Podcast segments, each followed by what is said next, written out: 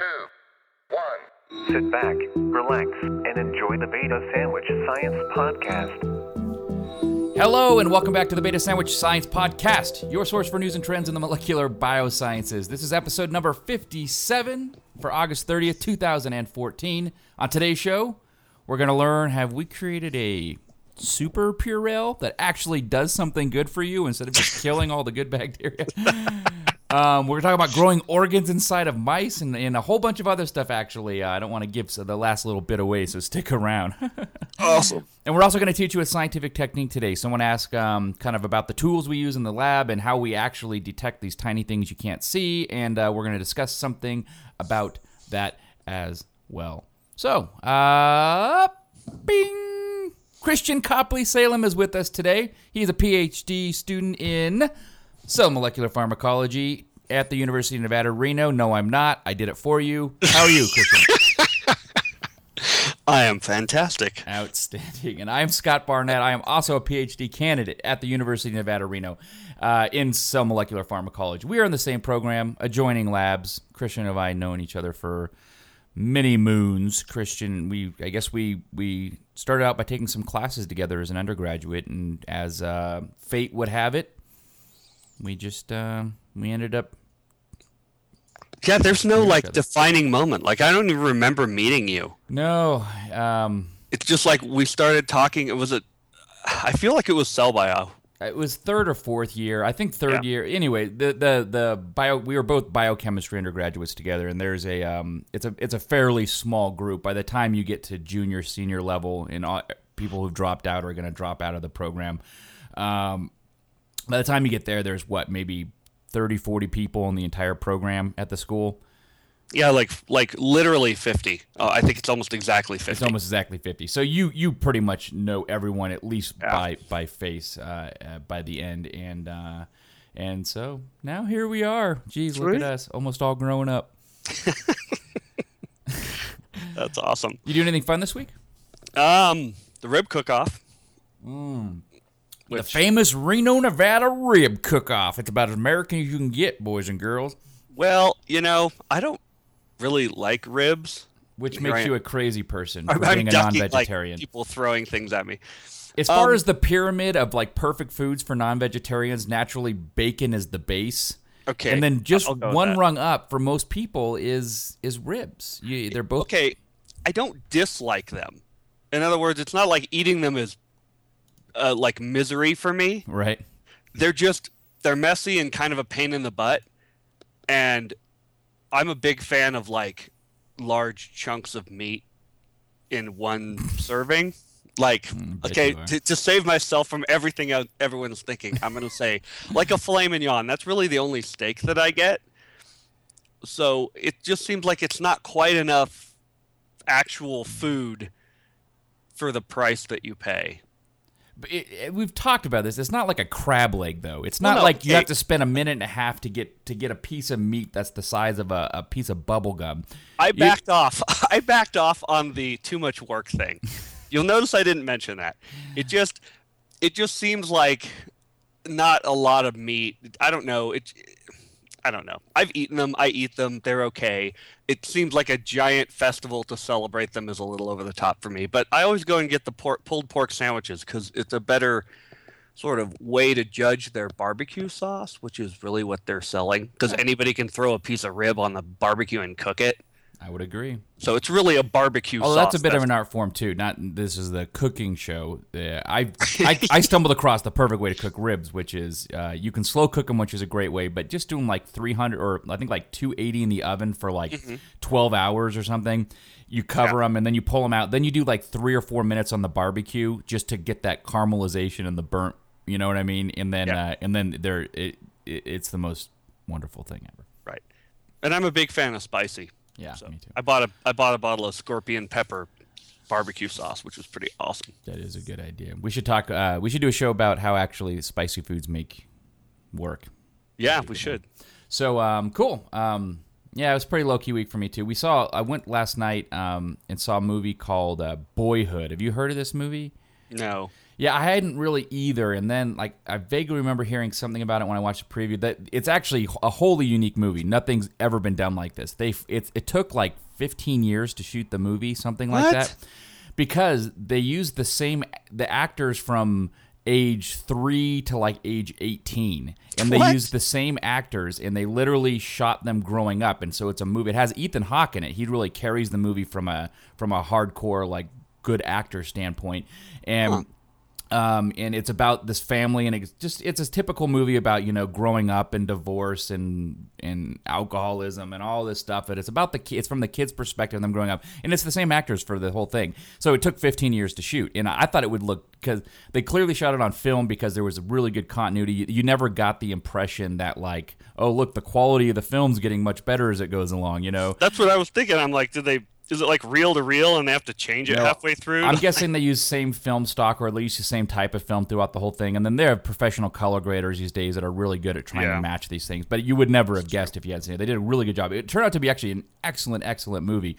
Way too long though. I mean, I guess if I spent 15 years making a movie, it would be really, and you had 50 hours of footage, it'd probably be really hard to cut a lot of it out. But it was two hours and 45 minutes. Jiminy Christmas. I mean, that's Lord of the Rings long, or even longer if you're not going with the extended edition. So, anyways, if you want to, it's it's actually on its own without the gimmick of the 15 years to shoot. It's a really good movie if you're looking for for a, a, a, a, just a really well made kind of like growing up document or not documentary. It's it's all fiction, but just movie. Then uh, highly recommend it. So Cool. yeah. Lastly, with local news, um, Christian and I were having a what can only be uh, to a bystander would be considered an argument, but to Christian and I, uh, we would call it so weird. a regular conversation uh, that we probably don't even remember half the time uh, about the weather. Oh, I remember this one. Yeah. So uh, I was complaining about how hot it was this summer. Christian was saying that it was a uh, it was Mild un- summer. mild and and, and and unreasonably cool in his personal uh, opinion. But this morning, I was just going through my websites. Uh, I, I basically have this fire hose feed, fire hose feed of websites I get all the time. Um, and uh, I just, right at the top, it was How Hot Was the Summer of 2014? This is a scientific article, Scientific American article. Now, I know we have people from all over the world, which is actually pretty dang amazing. I know we have people from over in merry old England. Um, we have people from Mexico who listen. I know, of course, we have people from the United States and all over the United States. So, this may be different for everyone, but the, basically the question was how does summer stack up as far as heatness or hotness? Heatness. How's the heatness?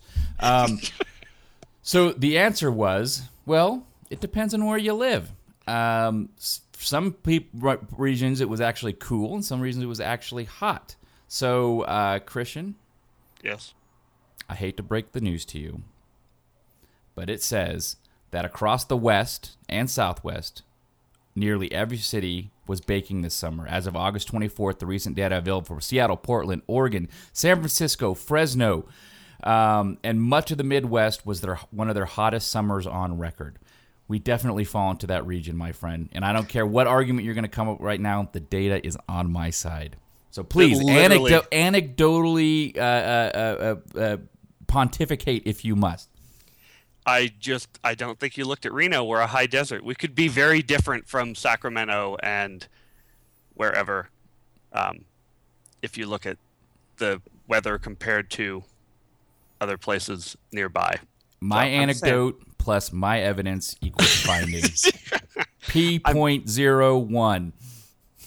I, I'm going to have, I'm going to have to um I'm have to research that myself. I, I, I would love to get your, your take on it. Now, I, I had no intention of bringing this or talking about it. Just it was literally top of my feed when I woke up this morning at 6 a.m. I looked at the thing and it says, "How hot was the summer of 2014?" I'm like, I have to look at this.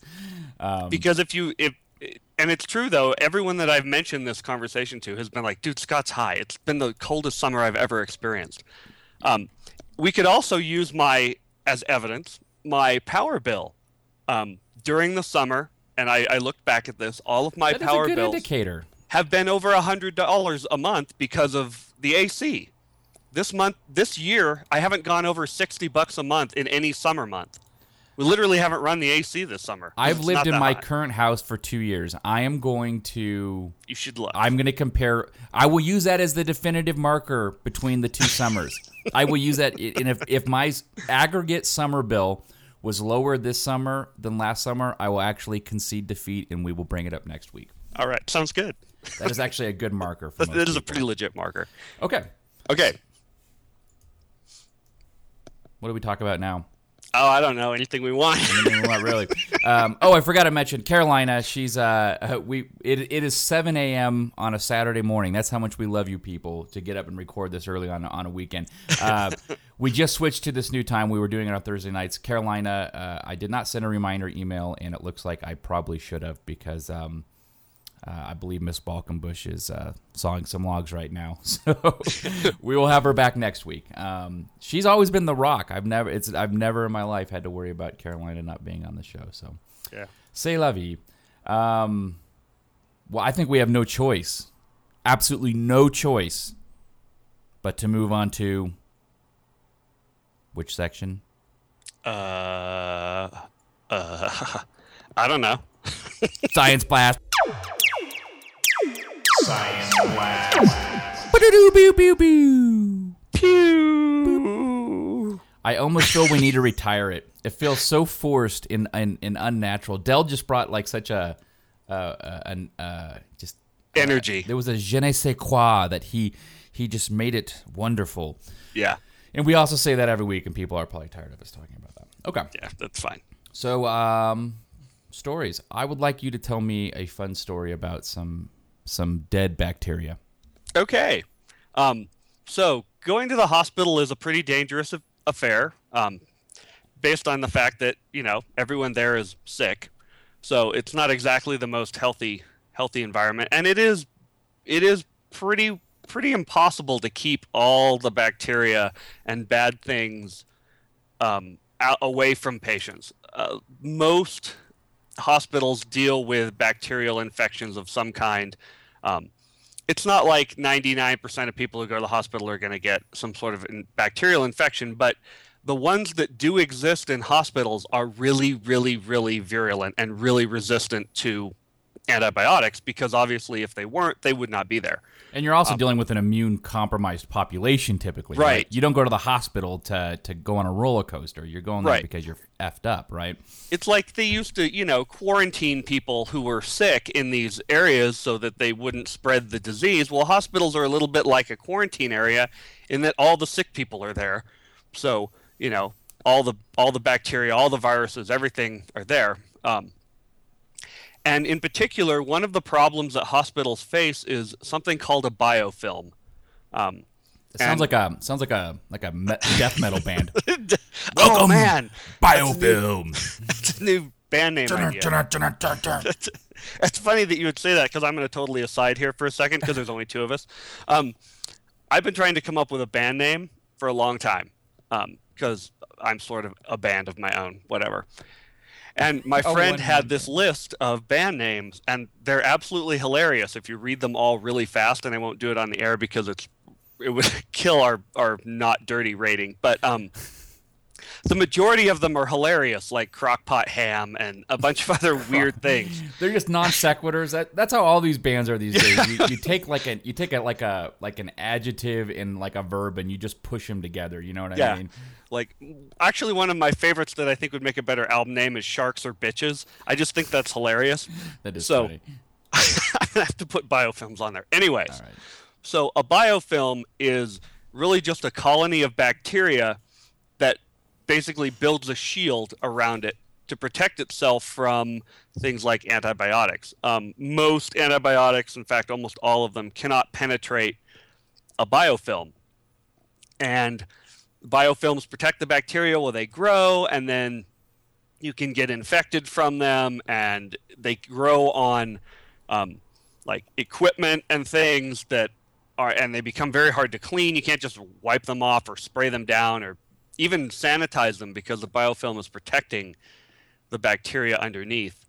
Um, and there's a lot of bacteria that produce them. It's not a single species. It is a it is a bacteria problem, not a species problem. So everybody's kind of been trying to figure out a way to get rid of um, these biofilms. And the best way to do it that they have found so far is this gel that um, is made from natural proteins, and it basically dissolves um, the biofilm and kills bacteria.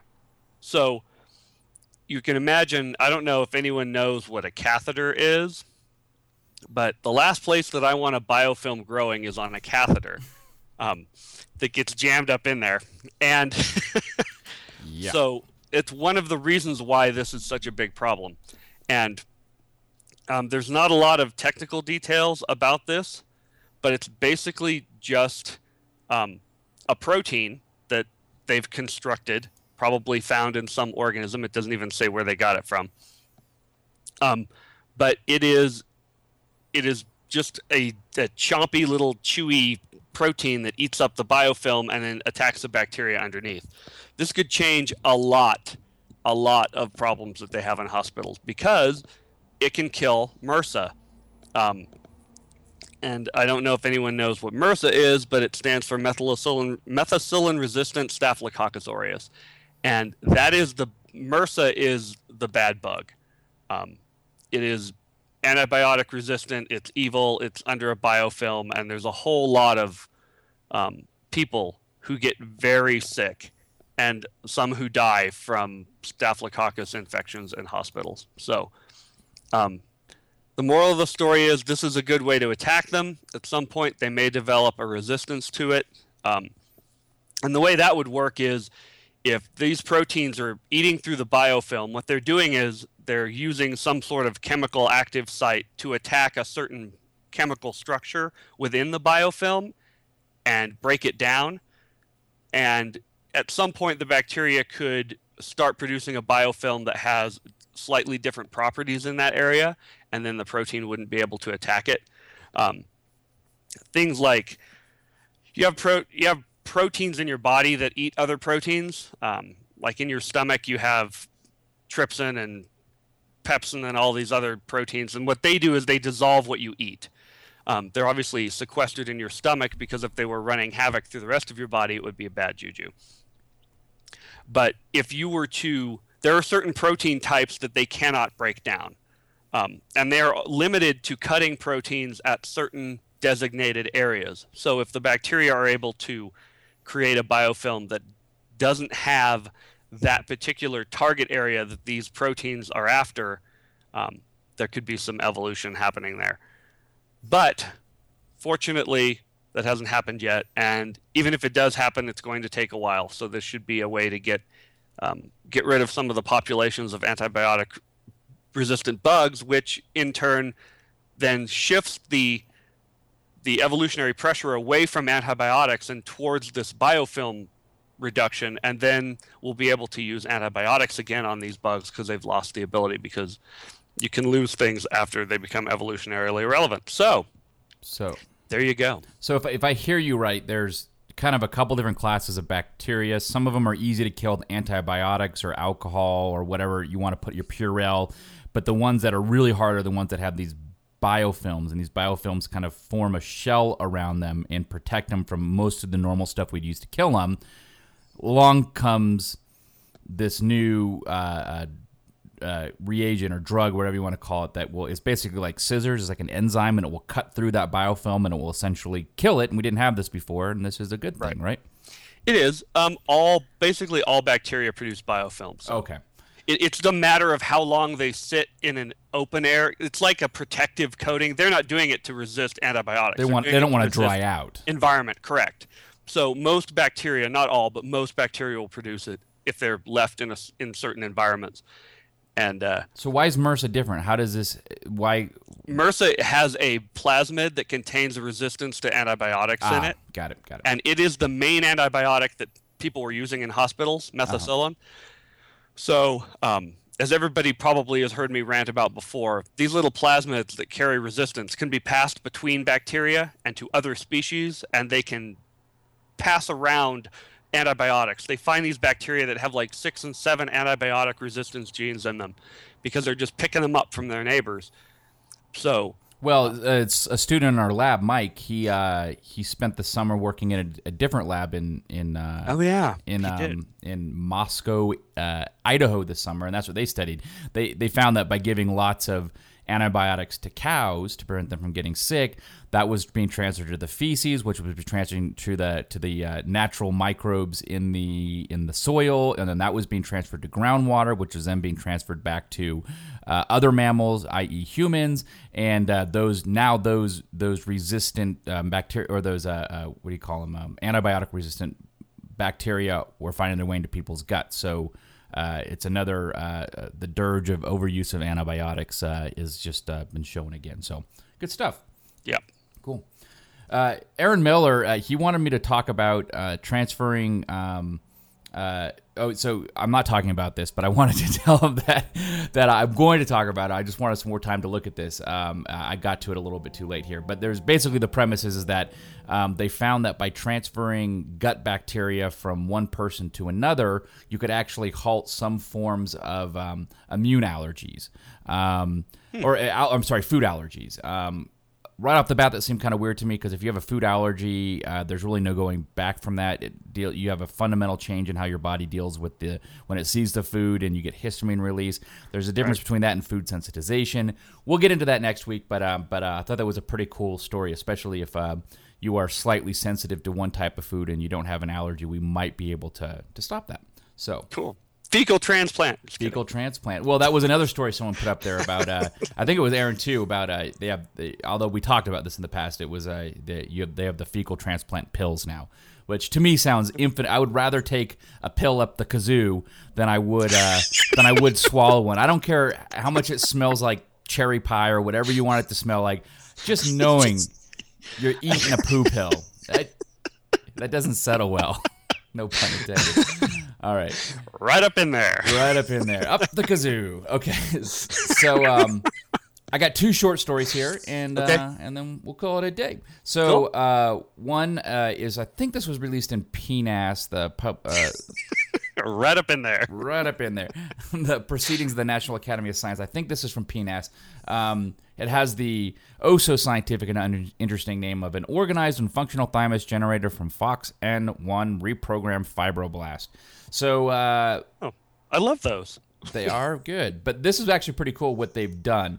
And researchers have successfully grown organs um, in a controlled lab environment, but they were able to control. Uh, to to grow organs from scratch from cells by injecting these cells into another animal's or another I should say same species but into into the body of another another mouse. So they took cells that they wanted to grow into an organ put it into another mouse, and they were able to actually grow that organ, which is insane because uh, Yeah. because there there's so much going on there that that needs to be done that just is not available. Are these like Um, SCID mice? uh, these are not even SCID mice, but these are, I believe, uh, and I didn't go too deep in this. I believe they were genetic uh, genetic clones. So so you're you're less likely to have a, a, strong immune response in that sense. Gotcha. But uh, um, uh, these are univer- uh, research from the University of Edinburgh over in Scotland. That's my offensive. I, I can't do any. I'm like I am. I got to do. Uh, uh, what's his name? Willie. Um, Oh, groundskeeper Willie? Yeah. Yeah. um, so, anyways, uh, yeah. So they grew thymus glands inside of mice, and they they did this by reforming, re uh, as they say, the genes um, and regenerating these into into the cells they were trying to make here. So, the what's different about this group is that they didn't use. We've talked in the past about like with hearts. Um, where you can remove all the cells but keep the colla- collagen skeleton behind, which is you take all the cells out, but the actual scaffolding that used to be the heart is still there, and then they grow cells onto that.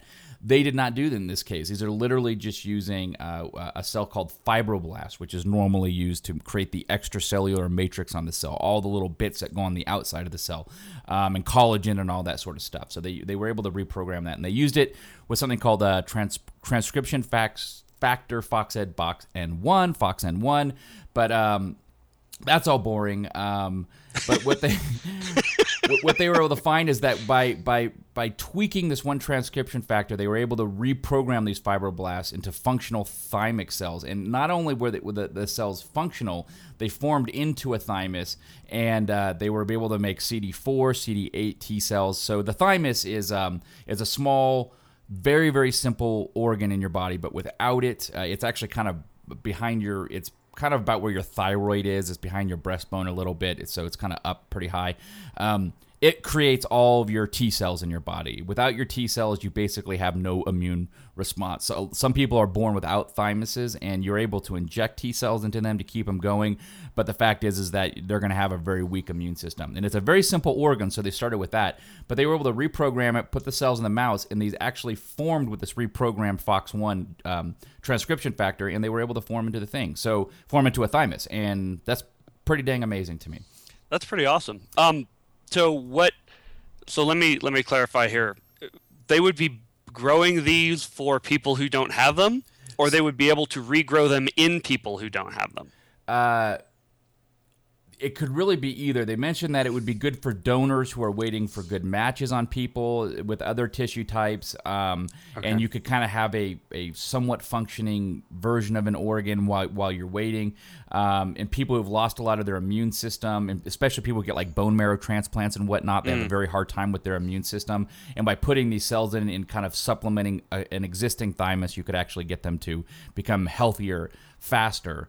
Um, okay. The thing they're saying though is that the thymus is a is a shockingly simple organ, if, if there is such a thing, um, and and it, Right. it's basically a, a clump of cells that come together, and um, and because the fibroblast it deals with this matrix and collagen, which deals with binding of cells together. I think that was one of the key factors that caused Right. these cells to aggregate and form this this this functioning thymus. But um, yeah, That's cool. yeah, next up. So, but that that's that's that was the the teaser. I actually have a story I was a little bit more excited about, which I thought was pretty cool. So, uh, a group of researchers in New Zealand this time. Um, I'm not even going to try to do a New Zealand accent.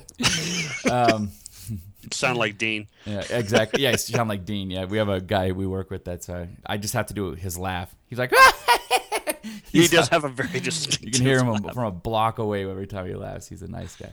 Um, so, anyways, a group of researchers from New Zealand they discover they they created a device that, in my opinion, sounds like it came right out of the old U.S. of A. Uh, the device is called the Freedom Four. Oh God. and uh, I'm just going to give you one guess. What do you think the Freedom Four does, Christian? With all the information I've given you, Oh, the Freedom Four. Does it cut off your limbs so they can be free to regrow a new you? I have no idea. did you read the story? That is No, exactly right. Oh my The gosh, that's Freedom so awesome. Four. the Freedom. The, yeah, you lose all four of your limbs. Yeah. Um, no, thought that out. as they describe it, this is bringing quantitative PCR DNA sequencing to the field. Um, Oh. So, uh, what it is is that it's a small machine called a uh, PCR machine, which I'll talk about in a minute here. Uh, it's about the size of a brick. And uh, a little bit bigger, but essentially the size of the brick. It's got a six hour battery life and it can process DNA samples, identifying the presence of viruses and bacteria and other bad things in the field. So, um, a normal PCR machine, which some of you still have no idea what I'm talking about here, but it's about the size of, uh, at best, about half of a microwave. If you were to cut a microwave in half, give or take, quantitative PCR machines, which is what this is, is actually those are a bit bigger. Uh, what I don't know what what's a good household item that you would say is a qPCR sized. Um, They can be as big as an oven, um, which we have one that's that big. The smaller, more Yeah. modern ones are still about half that size. So they're it- like a big subwoofer speaker. yeah, that's a good way to Kinda. say it. And and they require a lot of energy, and they're not portable. They're highly sensitive. They need to be calibrated, and, and you're not move if you you don't want to look at that thing wrong. You it's you don't move it once you plug it in. So it's pretty cool that they made something this small that actually works and is portable. Um, so the idea is that what this can do is it can diagnose diseases on the spot. Um, it can you can take a sample from someone and you could very quickly say you have uh, malaria, you have um, you've got whatever disease, maybe even Ebola, since that's all uh, hot news. Uh, no Ebola talk this week, but if you're watching the news at all, it's getting even worse. I, I, I wouldn't Yeah. be surprised if this thing has quite the flare up before it burns out. But yeah, yeah, uh, it's we've been no pun intended. We've been burnt out on the topic. It's been on the news cycle for like four weeks a lot, so people are like, "Yeah, I understand it's worse and it's still killing people. We just don't want to hear about it anymore." But it is getting worse, and oh, ZMapp, that drug has been used to to uh, very effectively, by the way. So Cool. Side side note. So, anyways, DNA. So, um, so what a PCR machine does is that it uh, it uh, it it is able to seek. It's able to identify a certain part of of uh, of an organism's genome and and identify it. And the way PCR works in general is that so you've got your DNA from whatever organism. It could be a viral DNA, it could be human DNA, and maybe it's a, a human DNA and you want to see if you have a gene for Parkinson's or something. Um, it could be a bacterial genome. The fact is that you know the DNA, each one of these genes uh, that you're looking for is wholly unique to that either that organism or to the disease you're trying to look for.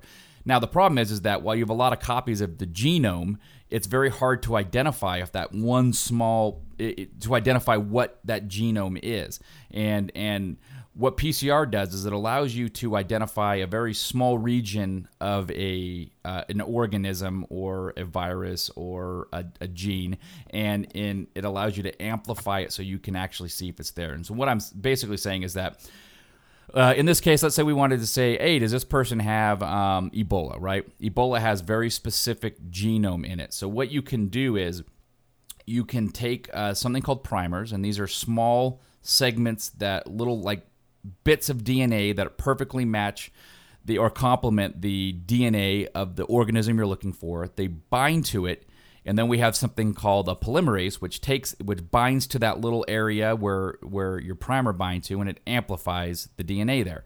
And what this the end state of this is is that your you every you, you heat up your DNA, which will denature it, which means that the two double stranded sides break apart. These little primers that are specific to the organism or gene you're looking for. Now that these, uh, when you heat these these uh, DNA up really hot, they'll break apart. These primers will bind to it. If that gene is in what you're looking for, if you're looking for the virus, if you're looking for uh, whatever you want to be looking for, uh, the the Huntington's genes or whatever you're looking for. If it's present in your sample, those primers will bind perfectly to it, and it will amplify that region. And you you repeat the cycle of heating it up, breaking it apart, primers binding, amplifying, and every time you do it, you're doubling the amount of sequence you're trying to identify and over if you do it 30 times you have over a billion copies from your original piece of DNA so what you end up with is billions and billions of copies of this single little strip of DNA and once you have your billions and billions of copies you can very quickly identify by running it on a gel uh, if you'll see a very thick band of your DNA you're looking for. And if it's the right size molecular weight then you know what you were looking for is there. And we've been doing this for a long time to identify uh, diseases. If you're doing something like, no, I think 23andMe does it differently, but this is a, a really common technique in hospitals and whatnot to say, does this person have this disease, this bacteria, this this this gene we're looking for in them to to do this sort of thing here. As So- far as I know, it's the gold standard for disease identification. yeah, yeah, Um, if you go to like your local clinic and you get an AIDS test, they do an ELISA. Um, but if you're if they're really hardcore and you really need to know, they'll do a they'll do a PCR test. Ooh, ELISA would be a good for one for next week because they Yeah. ELISAs um are used um are used for pregnancy tests to AIDS tests. They're used for everything. They're actually pretty interesting how they work here. So the takeaway from this is that that's what a, a PCR does. Is that it it, it take it it if you have whatever gene or whatever whatever you're trying to identify in a genome, if, if it is in the sample you have there, it will amplify a small section of that over and over and over and over again, and over a period of about an hour, you will have billions of copies of it, and it's very easy to see billions of copies of something, whereas it's very difficult to see a very small section within a gene. And um, these people use a quantitative PCR, which uses something called the DNA probe, and and if you're every time a copy is made, it releases a little bit of light. And so every time, if you're doubling every single time, every sequence you're doubling on, a little, uh, your light amount doubles, and you're able to see exactly how much starting uh, of your uh, gene you had. Um, uh, and it's a it's a very good technique to identify to to the quantity. That's what they call it, quantitative PCR. The quantity of your starting amount of DNA here. Would that be uh, what would the value of the quantitative part of that be in disease identification? So I think it, uh, the reason I think it is is that it doesn't have to do with the starting amount in this case. It has to do with the fact that they don't want to have to run a gel afterward. So they want to be able to in machine every time that your your your amplification happens and you double the amount of DNA you have, you're going to be get letting a lot of light out. So if they start to see lots of um, lots of light being emitted from the source after a, after 30 cycles, they know that gene was there. They don't even Okay. have to That makes sense. they don't have to do anything further with the gel. What they didn't say is how they're going to prepare these samples. Typically, when you prepare a sample for um, for PCR or qPCR, you have to have a highly uh, processed sample to to isolate the DNA you're looking for. Sometimes you even have to make the DNA from RNA, and you have to do all kinds of crazy stuff. They didn't mention how that happens at all here. They basically made it sound like you, you inject something into into you know with a syringe, and, and an hour later you have your result. But they could do cell swabs, I guess. Although blood, maybe. blood, but man, you'd think your starting material would be so light in blood. Maybe I don't know. Well, but remember that qPCR, PCR in general, honestly, you can have two transcripts in a sample and it will find it and amplify it ridiculously. So, I mean, I can understand how they wouldn't need a lot of starting material, but I, Scott's right. It, it's a very sensitive, uh, you know, I mean, I guess if they're going for DNA to start with, DNA is much more stable. Um, a lot of lab PCR is done from RNA, which is ridiculously fragile.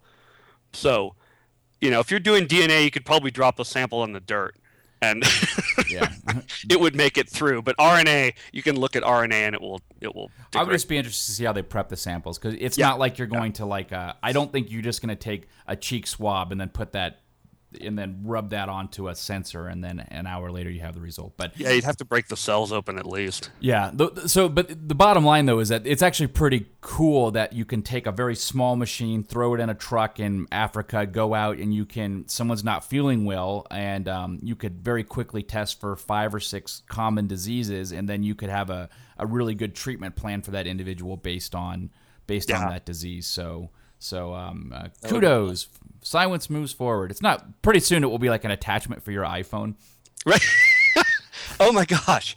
So, uh, iPhone attachments. Um, I'd never seen this done, but when I bought my scorpion pepper barbecue sauce, the lady just pulls out her her um, iPhone, puts the little thing in there, and just slides my card through it.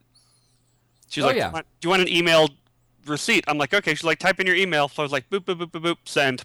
Yeah, I know the card reader. It's all over the Yeah. place. But um, yeah, yeah, yeah, yeah, they're getting kinda there. scary. Well, they actually have like uh, IR detectors for your iPhone. They have um, there are uh, they have uh, sensors that can detect uh, uh, heart rate. Um, uh, ooh, I saw a, a new app for an iPhone that can determine for hospital staff if someone is going through a true withdrawal from a drug or if they're drug seeking based on the tremor.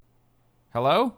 Sorry to make you edit. That was my fault. No, what happened? Oh, you hung That, up. I I- yeah, that I screwed up and closed the wrong thing. No, don't worry about it. It was like one second. So, but this app, so if a hand is tremoring uh, in a truly random way, in which your your brain is not sending is sending bad signals to your arm muscles, essentially, uh, the way your hand tremors from a from a true tremor versus someone faking a tremor is apparently quite distinguishable. And the accelerometer inside of an iPhone can, or any phone really, could can distinguish between the two. So, yeah. That's kind of funny. Yeah, so go team. So iPhones can do everything, and it actually really wouldn't surprise me in, in 15 years if there was literally a plugin for your phone that that that allowed you to to do a qPCR. It, it wouldn't surprise That'd be awesome. It would be awesome. So good times. We were talking about something before the show. I, we I'm like, save it for on air, and I don't even remember what it was now. Oh, me either.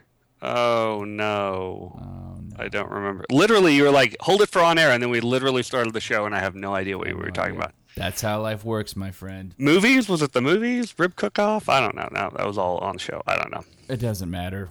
New. We've moved forward. We have uh, our lives have moved on. have.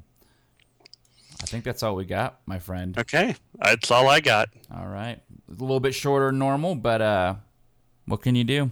Eh, not too bad. You get what you pay for. You do. That's awesome. All right. Oh, cool. So uh, I guess that will do it. Everybody have a nice three day weekend. I feel like we're like a like a high school couple that doesn't want to get off the phone. I'm like, no, you hang up first. So I guess I'll talk to you. Larry hung later." up on you, so it does You did. twice. So now I'm the desperate. I'm I'm the desperate like dude trying to like. Like, no, I didn't do it on purpose. I swear. All right. Well, thank you for listening to the Beta Sandwich Science Podcast. Uh, in a shortly, or in a bridge show, and uh, we're missing Carolina, but we will we will we will rectify this. We'll get back together and. Uh, uh, uh, you know, I, I tried to lay off requesting this, but come on, people, go to iTunes, leave us some comments, do us do us that goodness, and uh, follow us on the Twitter machine at Beta Sandwich, and we're Beta Sandwich Podcast on Facebook, which is probably our most up to date thing there, and um, that's life. Cool. Cool. Peace out. Bye.